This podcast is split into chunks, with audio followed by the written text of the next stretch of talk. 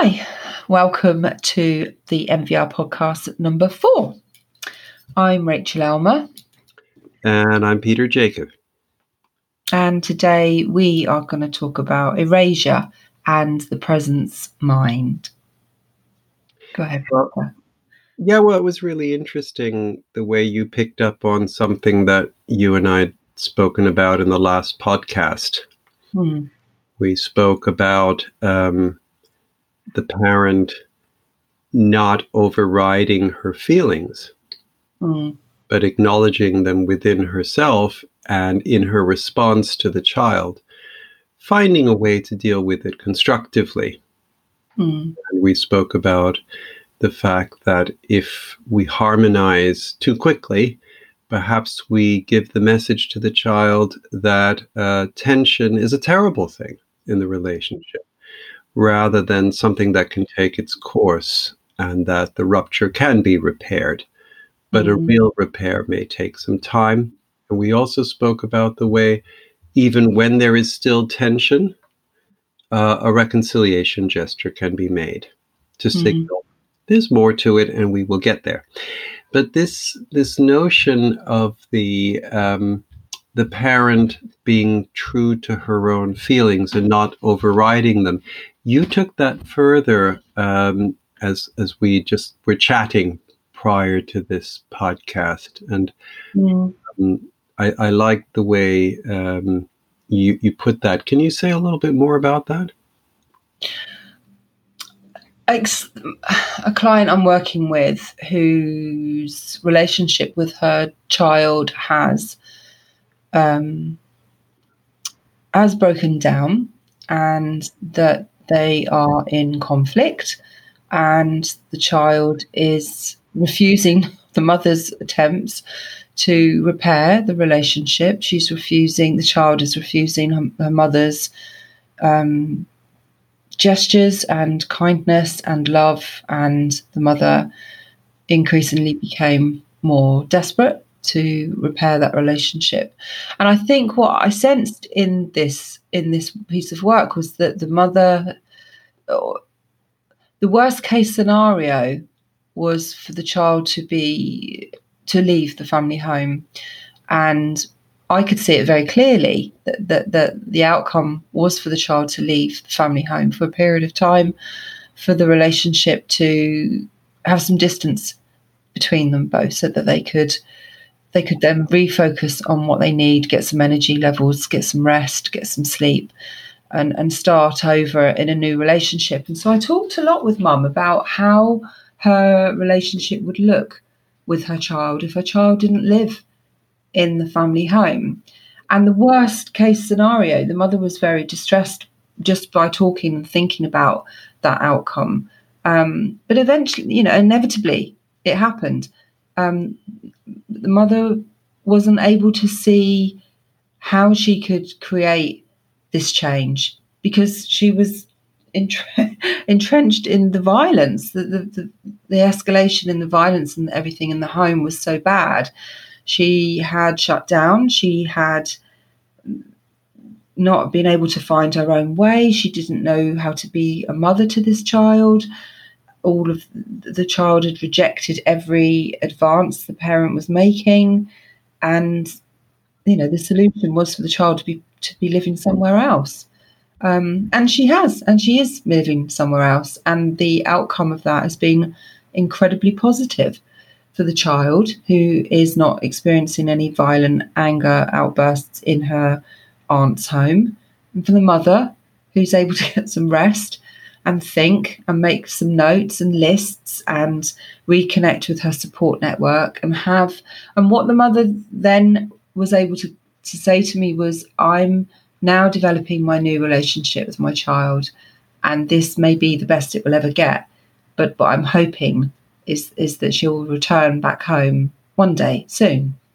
Um, and but I'm going to be much better equipped to be able to to withstand and to, to resist the aggression. But you know, the worst case scenario was actually the best case scenario mm-hmm. for those who have in space. Mm. So the starting point, as it were, uh, was the mother's despair Mm.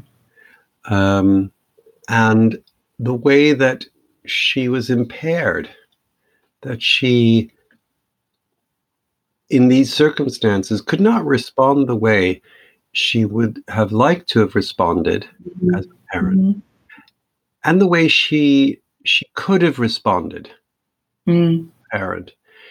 And this strikes me as really important that we create space in our conversations with parents, that we create therapeutic space for acknowledging this and appreciating them as parents, that they're okay parents, yet at this moment in time, uh, they they're not connected with their own qualities uh, mm. as parents in the way they they would like to be, mm. and it, it, ties in with this um, construct that, or this idea that Dan Dulberger first put forward um, about uh, erasure. That mm. you know where parents actually said to him that they feel erased in certain ways, you know, or that parts of them feel erased, whether it's uh, their ability to attune to the child and feel empathic with the child, whether it is even their ability to just sort of connect around day to day things, mm-hmm. their ability to enjoy the child doesn't seem to be there. Um, that parents often then feel that they're not um, they're not in touch with their own values as a parent. You know, mm. they're doing things that don't feel, you know, whether it's escalating, whether it's fearfully avoiding the child, they internally they don't feel that they are the person they are or could be. And um, you you mentioned some feedback that someone gave after having uh, done some work in NVR, uh, and this person said, uh, I, I, can't remember. You, you, you quoted it earlier. So a parent who had attended one of our online parent seminars with um, one of our colleagues, and the parent had fed back to the colleague that she very much enjoyed the session, and what had happened in the course of the six weeks is that she'd become in touch with her parenting styles of being the parent that she really wanted to be. Mm-hmm. Uh, yeah, and, and I think that's really valuable feedback. And being the parent that she wanted to be, I mean, this goes back in my mind many, many decades to Carl Rogers and client centered psychotherapy, who, who said the object of therapy is that people can become the person they want to be. Mm. That people feel better about who they are. You know, so mm. this seems to be quite fundamental. And I guess what what we're looking at is both this um, this experience of erasure, mm. Like so that we can appreciate that experience of erasure. And then, uh, what I think the uh, parent that you've been working with shows how to move out of that sense of or that that experience of erasure into a different state of mind you know where where you are connected internally and you also mentioned that she's reconnecting with her supporters. So you are connected internally with your own resources and who you are. And then you become also connected socially or reconnected with people around you. I, am just wondering would it be a good idea for us to take a little bit of time to look at that state of erasure? Hmm. I mean, hmm. we've already started talking about that, but sort of just um, sort of identifying what it's about and what it feels like. I think as uh, working with the parent really very, very closely, almost on a daily basis, having some form of contact, what I had noticed and almost feel I, I, I should have been more I don't know, observe and, and seen the signs sooner. But the parent began to really shut down from her own sense of of worth that she just she felt very disconnected with herself as as a as a mother as a you know as a woman uh, even within her own job that she she felt that she wasn't able to concentrate everything around her. And of course we are talking about um, lockdown as well. So with the addition of a violent child living in a home um, and all these um, changes that she was experiencing we were also in lockdown um, I recall her saying that she she can't even have a conversation on the telephone without her daughter witnessing or hearing that. Um, and so I began to make some changes in the session um, to to enable the mother to have some space to breathe. And one of those was to. So, sorry, can I just interrupt, Rachel? Is that okay? Um, because I'm, you know, looking at well, what is this erasure thing about? You said you you created space in the session to enable her to breathe. Mm. I'm interested in that metaphor. I mean, that is so powerful.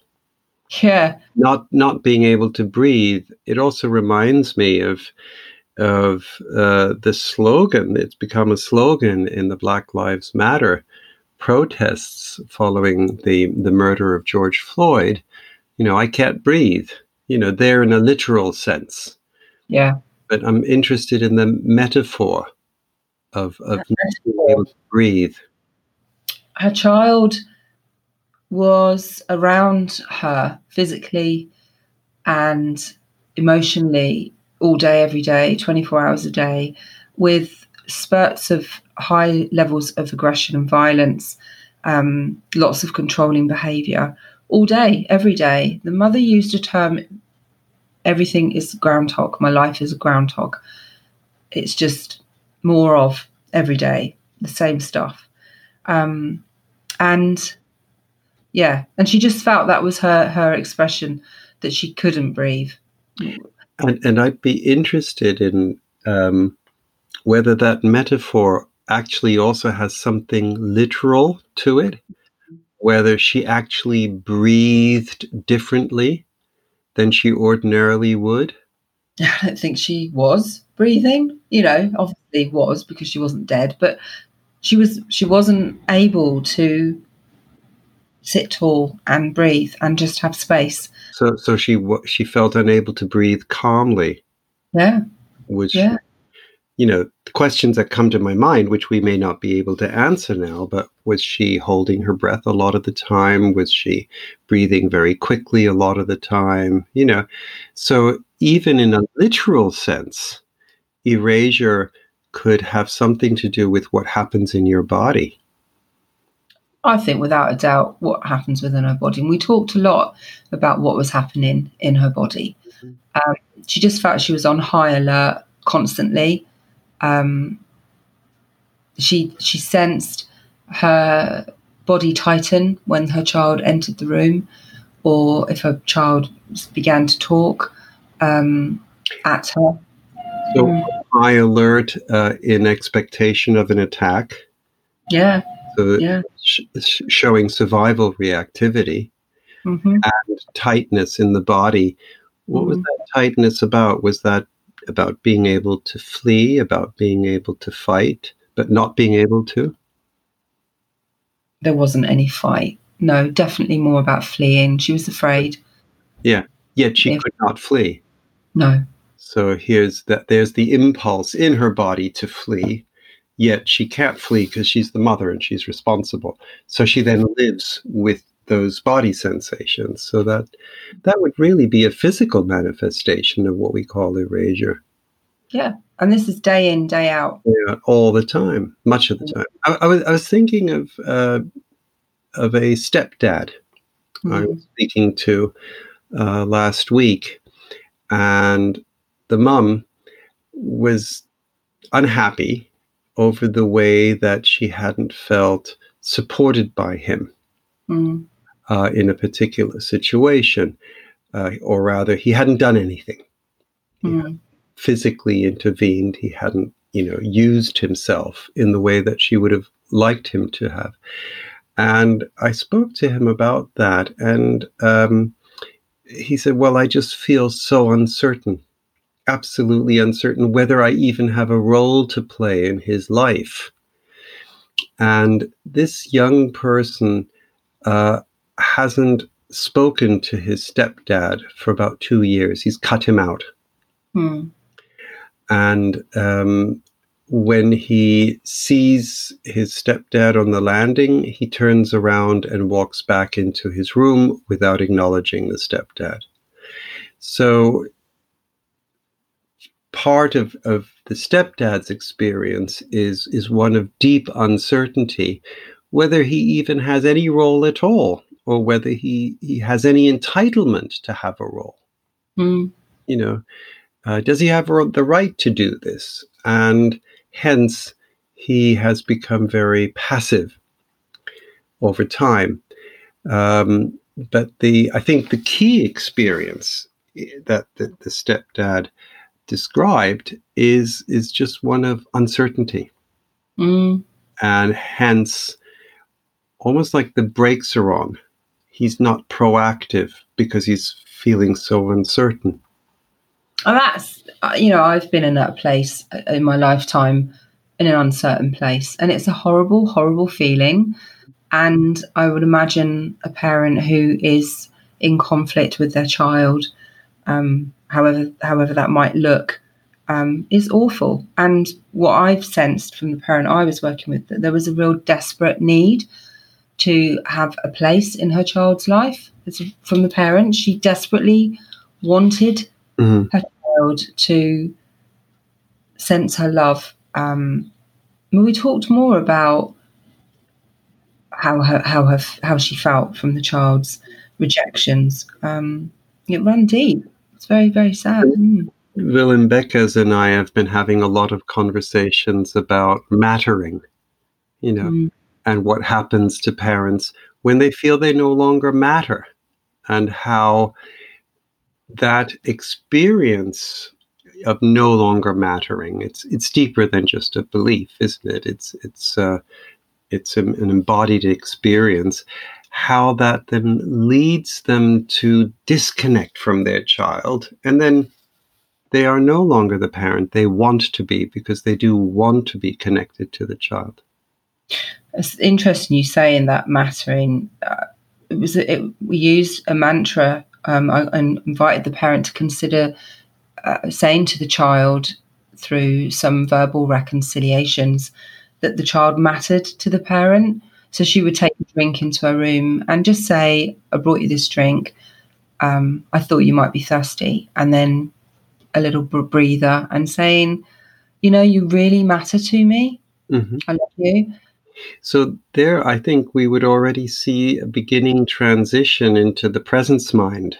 Mm. If I'm to say to the child, You matter to me, then I would only say that because of part of me also feels that it matters to the child that she matters to me. Yeah, absolutely. In other words, I matter to the child.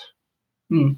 So I think when that sense of mattering starts getting restored mm-hmm. in the parent, I matter to the child, then they're perhaps on the way of moving back into the presence mind. And I mean, to me, the presence mind is characterized by so many different ways of responding, many of which are almost automatic. You mentioned that the the mother that you were working with uh, for a while was very hyper vigilant. Yeah, extremely. yeah, so e- expecting almost an attack. When you're hyper vigilant, you're very very highly aroused. You know, mm. and tense and um, you don't function in the same way. You don't relate. You don't connect in the same way you know so if you're moving into the presence mind and if you're approaching your child and you're telling your child as an act of reconciliation, you really matter to me. And you're assuming I matter to the child and that it's important for the child to feel that they matter to me. Mm. Then um, you're you're probably no longer hyper vigilant. You may still be vigilant. You might not want to sit right near the child, you know, if they're likely to punch you you know, it's not blowing caution to the wind, but your mind will not be entirely focused just on the risk of getting hit. Hmm. Your mind will will uh, encompass so much more, such as she needs me to communicate to her that she matters to me, and in that sense, I matter to her. And uh, so the, the the mindset begins to shift the level of arousal begins to come down the parent is starting to become the parent they want to be again and the parent they they can potentially be mm. Mm. i think i think that shift has begun to happen now as the child is now living with an aunt and that it's temporary um, and the mother's able to. We, we talked a lot about um, doing your best, and your best is enough. That that she's trying very hard, and she's getting a greater sense of strength. Her communication with me is more around there's lots of planning around how she's communicating with her child, what the new relationship's going to look like, how the child can interact with her sibling, the extended family, um, they're having a meeting coming up this week. So there's a lot, a lot more of positivity. Um, the worst case scenario was the child had to go and live somewhere else for a short period of time. We don't know how long that's going to be, but what we do know is the mother's been able to regain some strength, and through that strength, she's able to regain that position. And I think that's been helpful. And I think it might be important just to um, be mindful of the fact that parents may very well shift back and forth between mm. feeling erased and regaining their presence mind. Mm. And it's our job to help them um, regain their presence mind more easily and to find arrangements and responses that help them do that. Okay, just as we come to the end of the podcast, I was just wondering whether we could look back a little bit, reflect on our conversation. I think that there's lots of different forms of erasure when and each, each family is unique with their own complexities and i think that um, it's really helpful for us as practitioners to be mindful that in you know I'd been working quite a lot with this parent utilizing NVR and the whole of the approach and I was you know the child was still presenting with a lot of high level of violence and aggression. Um, and for me to not become despondent or erased in the in the parents world um, so I think it, it's also for parents, but also practitioners, you know, to, to not become erased. And I had to regain my present mind with the parent. So that parallel processes of, of my work with her and how she was also experiencing the child. So that that seems incredibly important. What you've just said. Absolutely. Yeah, I'm just also thinking about. Um,